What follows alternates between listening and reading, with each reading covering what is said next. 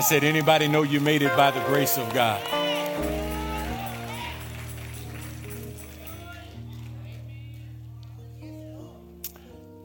Let's go to God in prayer. Father, we bless you and thank you for your word today.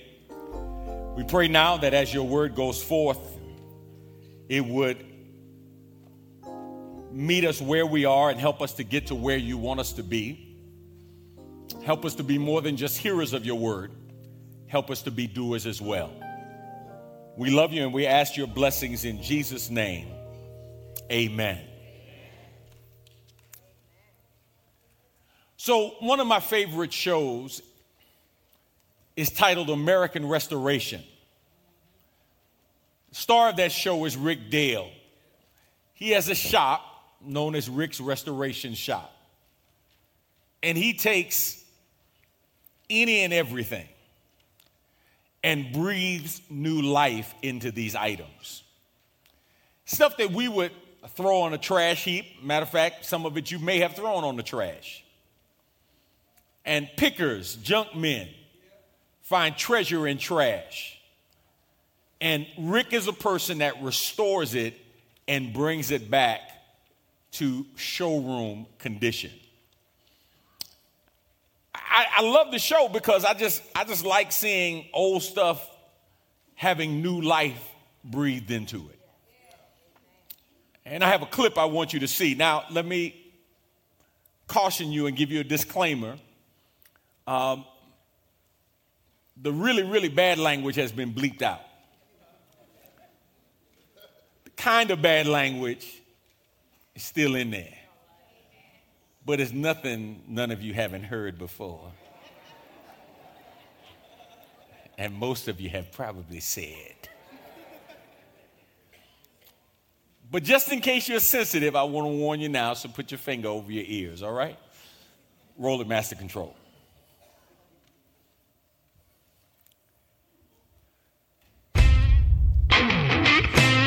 One of my biggest projects lately has been a golf cart for Rick Harrison, a local pawn shop owner. My team's been working really hard, and now Tyler and I are putting on the final touches before the customer comes over. Okay, see if you can slide it up. Nope, more. Okay. Perfect. We're good. Always put stuff on finger tight first, and then tighten, tighten, tighten, tighten. Okay? So, Tyler, what's the most important thing when we're doing this stuff? The attention to detail. That's a fact. That's exactly right. All right, T. Great job. It looks looks awesome. Thanks. The customer is going to love that. The moment we show a finished product to the customer is the most important moment of the entire process. What in the hell are we doing out here? Don't worry about it. I got something for you. I got... Oh, bull. The old man's in a really bad mood right now because we took him out of the shop, but I think he's going to be happy once he sees this thing. Hey, Rick, you around? oh my God. What do you think of it, Dad? This is for driving around your compound. They come out real nice. Uh, the ultimate toy. you know, it just looks badass. You know, I thought it was something that would be cool for the old man. I'd cruise this thing around. Well, I designed this for you. Teed off, you know, I see you all the time, and, and, and, you're teed off a lot. That pretty much says it all. Yeah, if he's not pissed off, he's not happy. That's right. And I'm, I'm pretty sure I think I've seen you make that face before. oh, okay. How bad was it when you got it? It was trash. It was totally trash. This was literally a ground up restoration. We painted it green, and then it needed something else. So we this is all actually paint that looks like wood on the sides. Then we upholstered it and you'll see the seats match the top back up inside there. All the wood, of course, was rotted. Everything was rotted. So we had all this. This is all solid oak. We built this bimini top, and uh, then we upholstered it. Come on back here. Richard, would you like uh, you like a cold beverage? oh, now hey, that's kind of. I put yourself a little cooler in there. There you go. yeah, that'll work. That'll work. In case you get thirsty on the road. So whenever you see the show, you're always you're always marveling at the before and after. I mean, it's, it's hard to believe that that trashed, roached out, used to be golf cart was actually made and pounded out and he put all kinds of man hours in it to get it to look like it did at the final pro- product. Rick specializes in restoring things. But I asked myself a question as I was watching that episode, and I thought to myself, what do you do and where do you go when you're in need of restoration? Like when you've been broken and battered, when you've been torn up and tore down to the point that somebody may think you need to be thrown out. That's where David found himself. When he writes the 51st division of Psalms, David is at a place where there are those who would say, knowing what he had done, David should be thrown out. What he has done is an abomination before God. What, he's a, what he has done is a sin before man. There's no way that David should remain a respected and cherished part of the leadership of Israel. In 1 Kings 15, verse 5, the Bible says, For David had done what was pleasing in the Lord's sight and had obeyed the Lord's commands throughout his life, except in the affair concerning Uriah the Hittite. Those of you who know the story, you remember. Those of you who may not, let me give you a Cliff Note version. David goes out on his balcony one evening and peers down below the balcony, and there's a woman who's taking a bath. He sees this woman taking a bath. She is beautiful, and he makes his move and makes his play as the king would to find out who she is and ends up sleeping with her. She becomes pregnant out of this illicit affair. And her husband is a man by the name of Uriah. And Uriah loves King David. He finds out that she's pregnant. He brings Uriah back and basically tries to get Uriah to go in and sleep with his wife so the pregnancy can be covered up. But Uriah fails to do so. Uriah is so dedicated, he feels it's an insult for him to go sleep in his bed and sleep with his wife, and his men are still on the front line battling.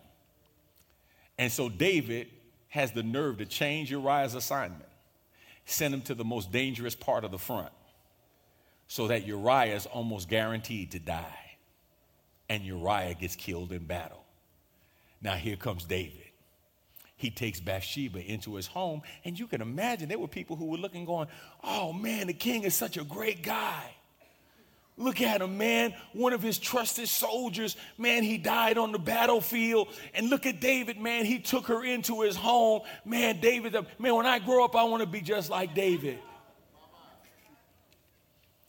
But the Bible says in 2 Samuel chapter 12, the prophet Nathan comes and confronts David tells this story, and David's like, Yeah, anybody who mistreats, man, any any any any farmer who has a bunch of sheep and takes one little sheep from a farmer, man, we don't put up with that in this kingdom.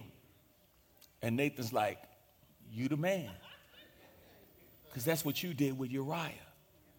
And the Bible says it becomes a blemish on the character and the biblical record of David. Psalm 51 is David's response to being caught in this sinful situation. Today, I want to continue our look at a message that we started last week how to become spiritually restored to God. How to become spiritually restored to God. If Rick Dale can take an old raggedy golf cart and restore it to a showroom finish, how can you and I, with broken hearts, broken spirits, and broken minds, how can we come to a place where we experience restoration by God? If you have your outlines, would you say amen? If you need an outline, raise your hand and the ushers will get one to you. Now, we started last week by talking about the fact that you need to ask the Lord to forgive you of your sins. You need to ask the Lord to forgive you of your sins.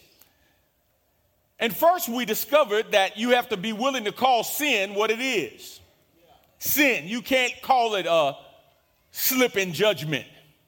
You can't call it a misstep. Uh, you can't call it a lifestyle choice. Uh, whatever it is, you've got to call it what it is according to God's dictionary, according to God's lectionary. If it's sin, it's sin. And God says when you identify it as sin, you must ask God to forgive you of your sins. Now, the interesting thing that comes out of these first four verses that really stands out to me is the fact that David acknowledges that his sin is against God. Verse 4 Against you, you only have I sinned and done what is evil in your sight. That even when I do wrong to those who coexist with me horizontally, even when I do you wrong or you do me wrong, our ultimate sin is not against each other, it's against God.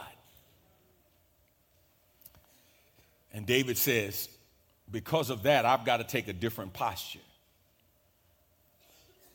But let's go to verse 5.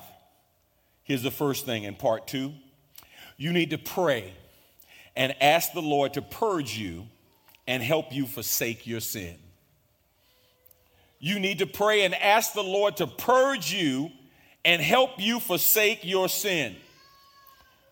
Verse 5, Psalm 51 Behold, I was brought forth in iniquity, and in sin did my mother conceive me. Behold, you delight in truth, in the inward being, and you teach me wisdom in the secret heart. In iniquity I was brought forth. I was born in sin and shaped in iniquity. David admits he is suffering from the congenital depravity that plagues all humanity. He says, Man, this sin thing lives inside of me. I inherited it. Have you ever talked to somebody or maybe observed somebody who acts just like their mama or their daddy? And it seems like that thing is just generational, right? Matter of fact, let me tell you what's really scary when a person acts like their mama and daddy and they wasn't raised by their mama or daddy. But they have that same temperament, right? They have that same spirit. David says this thing called sin is a congenital depravity. It's something that was infused in my spirit when I was in the womb. David says, I was born in sin, shaped in iniquity. Now, watch this. When David says this, he says this to provide an explanation for his sin nature, but not an excuse for his sinful behavior. Let me say that again for somebody. David says this so that you will know the root of his sin nature, but he doesn't say it to excuse his sinful behavior. You know that's where many people are. Not, not you, but the person next to you. That, that's where they tend to go whenever they get caught doing something. Well, you know, that's just the way I am. The argument is it nature or is it nurture? The issue is not is it nature or nurture, is it sin? It's wrong. It is what it is. Whether it's within me because nobody ever had to teach me how to do wrong, people may have had to teach me how to do wrong more proficiently. become more of an expert in the executing of my sin. But nobody ever, you never ever teach a child to lie. Them little heathens just lie. they, they lie and they sound so cute and innocent when they do it. What happened here? Oh no. Liar? You lying. Two years old, lying. Mm-hmm.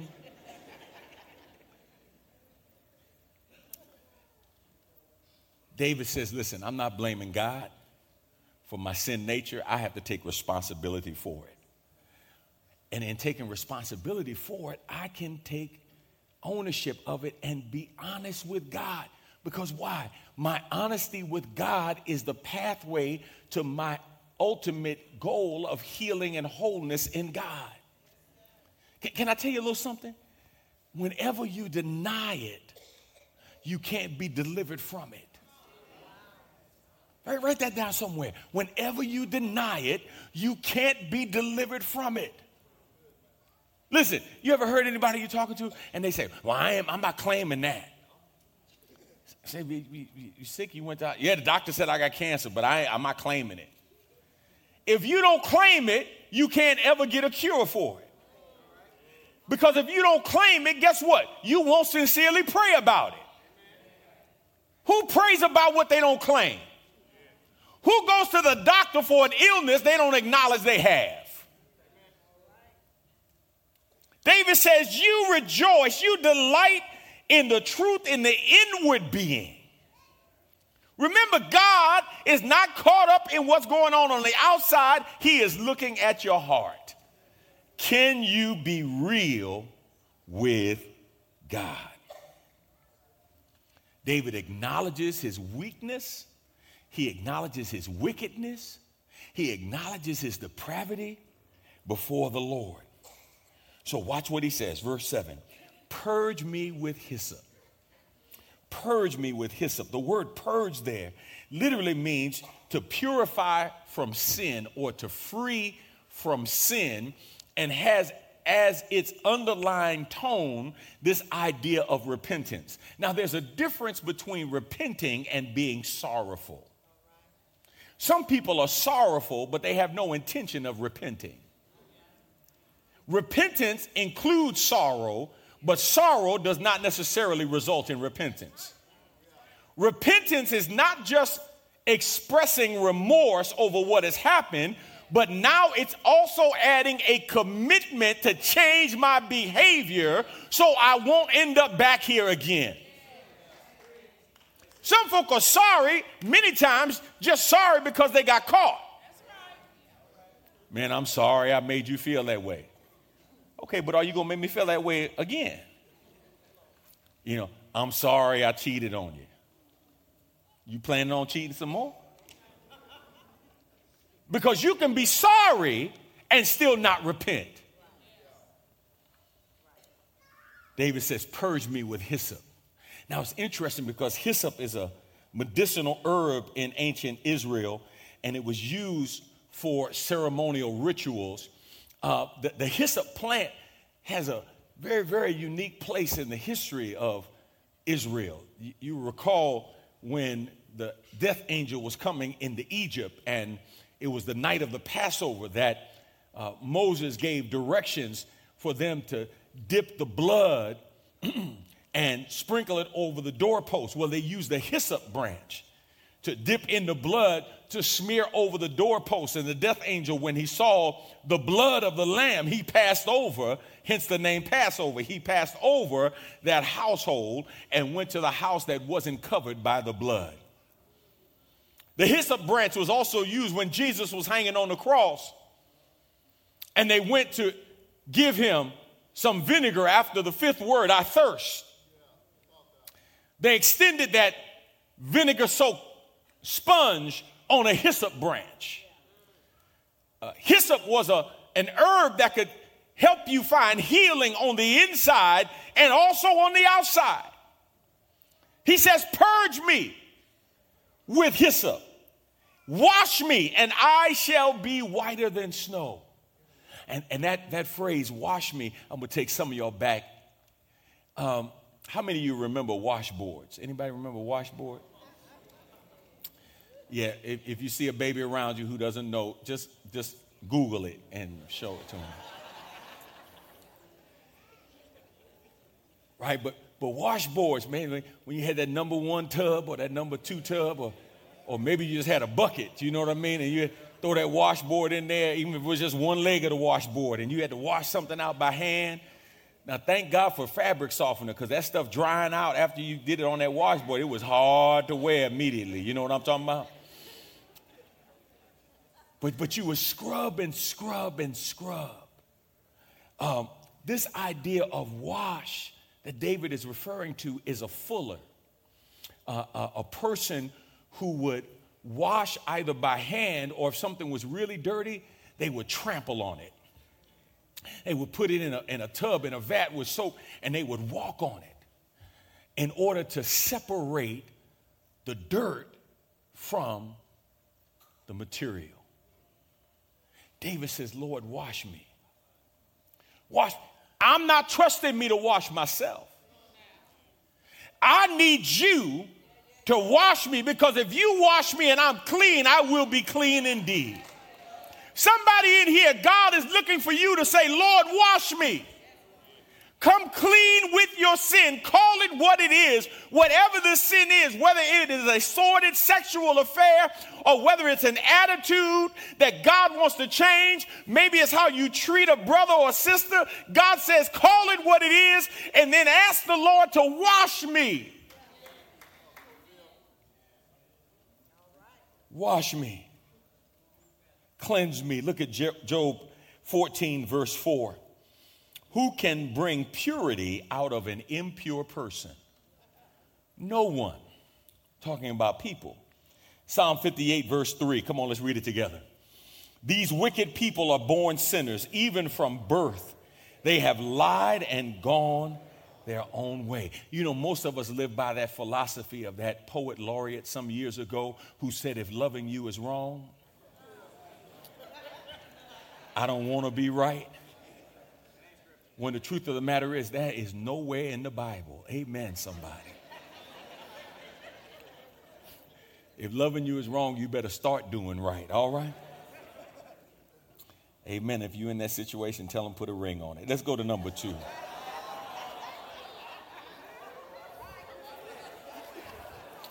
Y'all know I'm just being serious. Number two. Secondly, you need to pray and ask the Lord to renew your spirit. You need to pray and ask the Lord to renew your spirit. Verse 8, Psalm 51 Let me hear joy and gladness. Let the bones that you have broken rejoice. Hide your face from my sins and blot out all my iniquities. Create in me a clean heart, O God, and renew a right spirit within me. Have you ever taken something to the cleaners that had a stain on it? And you pointed it out to the attendant and they probably put a little piece of tape or something on it? I've gotten items back from the cleaners and that residue was still there where the stain was. And I would say, hey, I want you to put this back through again. I still see the stain. And, and eventually, the attendant will probably say something like this to you We've done all that we can without damaging the garment. We can try again, but we are not responsible if your garment is damaged because they know sometimes a stain can get set in so far that in order to get it out, the garment may be unwearable. It won't look like it used to look. David recognizes the severity of the sin stain that's on his spirit. He says to God, God, let me hear joy and gladness. Let the bones you have broken rejoice. What do you mean, the bones you have broken? Not the physical bones that have been broken, but David has been put in a place and in a mindset where he has had his spirit broken. Because sin will break your spirit, even when you walk around looking good on the outside. See, the truth of the matter is, all of us can pretend to be better than we actually are. You ever talk to somebody, you say, What's wrong? They say, Oh, nothing. You're like, No, you lying. I know something wrong. You can, right? If you know a person, you can tell by how they're acting, how they're talking. Well, I just have something on my mind. That's more than that. Now, if you don't want to tell me, just say, I don't want to tell you. But don't tell me nothing because I can tell it's something because you're acting completely different. Watch what David says. He says, David, Lord says, says to the Lord, Lord, make me to know or make me to hear joy and gladness. I not only want the absence of problems, pain, trials, and tribulations, I want the positive. I want joy and gladness in my life again. God, I want you to bring back that joy that I once had. Can I tell you a little secret? many times people make it through life not with joy and gladness, but with a temporary fix for what is at times a more permanent problem. They call it happy hour. No, no, think about this. People go to happy hour to get away from what they left or to delay where they got to go. But it is a brief respite at best. It's a temporary timeout. Because eventually I got to go back to where I left, or I've got to go to what I'm trying to avoid. So I don't have joy, I don't have true gladness, I have a moment of happiness, which many times can become a sad moment in and of itself. David says, Every ache and every pain associated with the sin that I have committed, he says, God, heal me. Heal me. See, see, God alone is the true source of joy and gladness for your life. God alone is the true source of peace for your life. And so David prays. Look at verse 9. Hide your face from my sins and blot out all my iniquities. Hide your face from my sins and blot out all my iniquities. That, that, that phrase for blot out literally means to erase in total erase as if there is no record of it ever happening. It is a complete divine pardon. We've seen in the news President 45 issuing pardons. And, and, and, some have wondered what's the strategy behind it because presidential pardons are typically given by presidents on their way out of office. Within the last month of their time in office, they will issue presidential pardons. These are not expungements, these are not the sealing of records. A presidential pardon says you are literally not just not guilty, you have never committed the crime. No consequences. The governor can give you a pardon on a state level. The president can give you a pardon on a federal level. He pardons you, done. Forget about it. It's finished. When they pull your record, it never appears. And some are questioning why 45 is giving all these pardons so early. And some are saying the reason he's doing it is because he has so many friends who are in court now being investigated that he wants them to know he still has another two years and he's going to take care of them. So don't rat on him because he'll take care of them on the back end. So even if they're found guilty, of something, perjury, whatever it is, that he can pardon them and take care of it. David says, Lord, I need a pardon from you. I need you to blot out my transgressions. And then he says in verse 10, create in me a clean heart, O God, and renew the right spirit that is within me. That word for create, the Hebrew word bara, it's a word that is used some 50 times in the Bible. And when it is used in this sense, it refers exclusively to the activity of divinity. In other words, this word in this context only refers to what God can do. It's the same word that's used in Genesis chapter 1 and Genesis chapter 2 when God created. God did some stuff that nobody else could do because he creates ex nihilo. He can create something out of nothing. You probably have heard the joke of the scientists who challenged God to a man making competition. Scientists said, I can make a man just like you can make a man, God. God said, Really? He said, Yes, the advances of science have taken us to the place that we can create a human being just like you created a human being. God said, All right, you go first. Scientist said, Well, he said, First, I'm going to take some dirt. God said, Uh uh that's my dirt. You create your own dirt.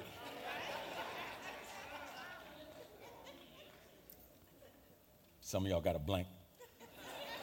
Man was created out of the dust of the earth. The man was going to start with the dust of the earth, but God created the dirt, and so he told the man to get you got to make dirt before you can make a y'all get it on the way home.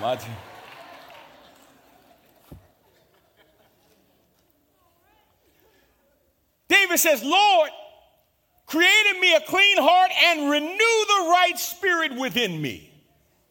The word for renew there means to rebuild, to repair, to take back to this former glory that once existed. Renew, God, the right spirit within me.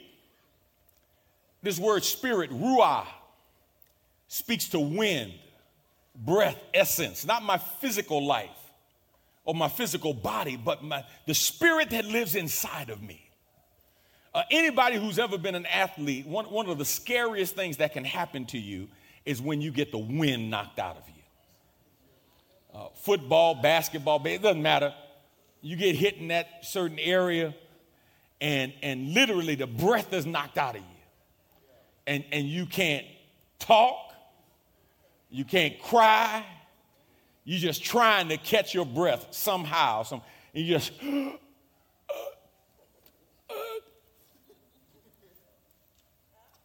what's wrong? And it takes you a few moments when the wind gets knocked out of you to have your lungs re inhale and get back on a rhythm of breathing. Somebody in here, here's what David, I think, is trying to tell us sin will knock the spiritual wind out of you. Sin will knock the spiritual wind out of you. David says, Lord, renew the right spirit in me. Don't let me come out of sin with the spirit knocked out of me and then re energized with the wrong spirit. What do you mean, Pastor? Spirit of anger, spirit of bitterness on the other side of sin right? Because of your sin, you don't like men. Because of your sin, you don't like women. You say, well, wait a minute. But, Pastor, they sinned against me. Yeah, but you sinned against God. And that sinful activity knocked the spiritual wind out of you. And here comes the wrong spirit that critical spirit, that lying spirit, that denying spirit. David says, Lord, create in me a clean heart and renew the right spirit within me. Don't allow my sin of my past to put me and keep me in a wrong place and a wrong spirit in my present. God, renew the right spirit within me. Can, can I tell you something? Much of what we struggle with in our present is because of unresolved issues from our past. Much of what you deal with in terms of problems interpersonally with people today is because of unresolved interpersonal issues of your past. You can't walk and be who God created you to be in your present because you are still walking and acting like the devil tried to make you out of your past. And David says, Lord, create in me a clean heart, renew within me a right spirit. Because, God, at the end of this day, I want to be right with you. And I recognize I can't be right on the outside if I'm wrong on the inside.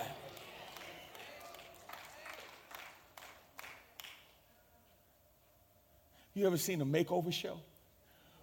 Maybe an ambush makeover or makeover show and in, in, in, the studio audience and they take that person and they make them over and they change their hair and they change their makeup and gentleman, he's real sloppy, man. Got hair everywhere. They shave him up and groom him up real nice, and, and they take him out of them 40 year old jeans and, and, and, and, and put him in a suit, a tie, a sport coat, or something, right? You ever see? And, and what happens when people come out after that makeover? Well, this is how they looked before. Let's see them now. Oh my God, you look so different. Oh my God, right? Because that's the effect of a makeover. But are they different on the inside? See, I submit to you, my brothers and sisters, it's a lot easier to change your look on the outside than it is to change your attitude on the inside.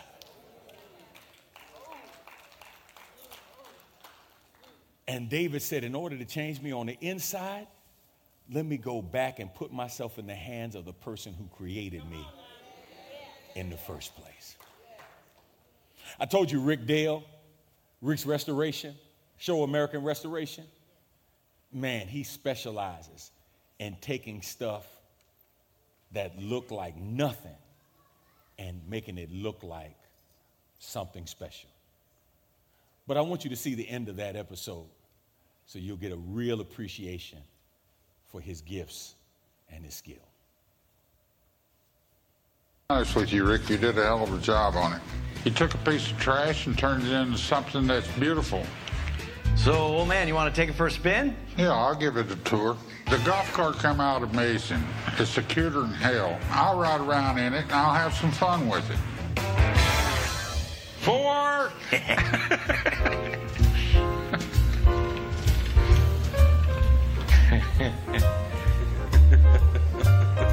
You looking good, old timer? Just his speed. Now, here's what Rick prides himself on. Uh, if you've watched the show, Rick is not just committed to changing what something looks like on the outside, he wants to make sure it works on the inside. I've seen him take coin operated machines, old vending machines where you used to sell candy. You remember you would put the quarter in uh, when penny candy was a penny and you put a penny in and then you pull that lever and right? And stuff will come out. I've seen him literally open up the door to a vending machine and it be nothing but rust. And if he couldn't find the part, he would make the part in order to put it in. And whenever a guest comes to the show to pick up an item that they brought to him, here's what normally would happen they would go crazy over how it looks. And then they would ask him the million dollar question Does it work? And he would say, Well, let's give it a try. And so if it takes a quarter, he'll pull out a quarter, put the quarter in, and the machine will work. Because Rick will tell you his commitment is not just to making it look good on the outside, but to make sure it works on the inside. That, my brothers and sisters, is God's commitment to you. As much as you want to look good on the outside, God says, I want you to be right on the inside. God, created me a clean heart and renew the right spirit within me. Let's pray. Father, thank you for today. Thank you for your word. And I pray now, God, that somebody who's listening might govern themselves accordingly. Might recognize that, God, you want to help them to be right so they can live right. God, at his lowest point, after being confronted in love by Nathan, at his lowest point, David turned to you.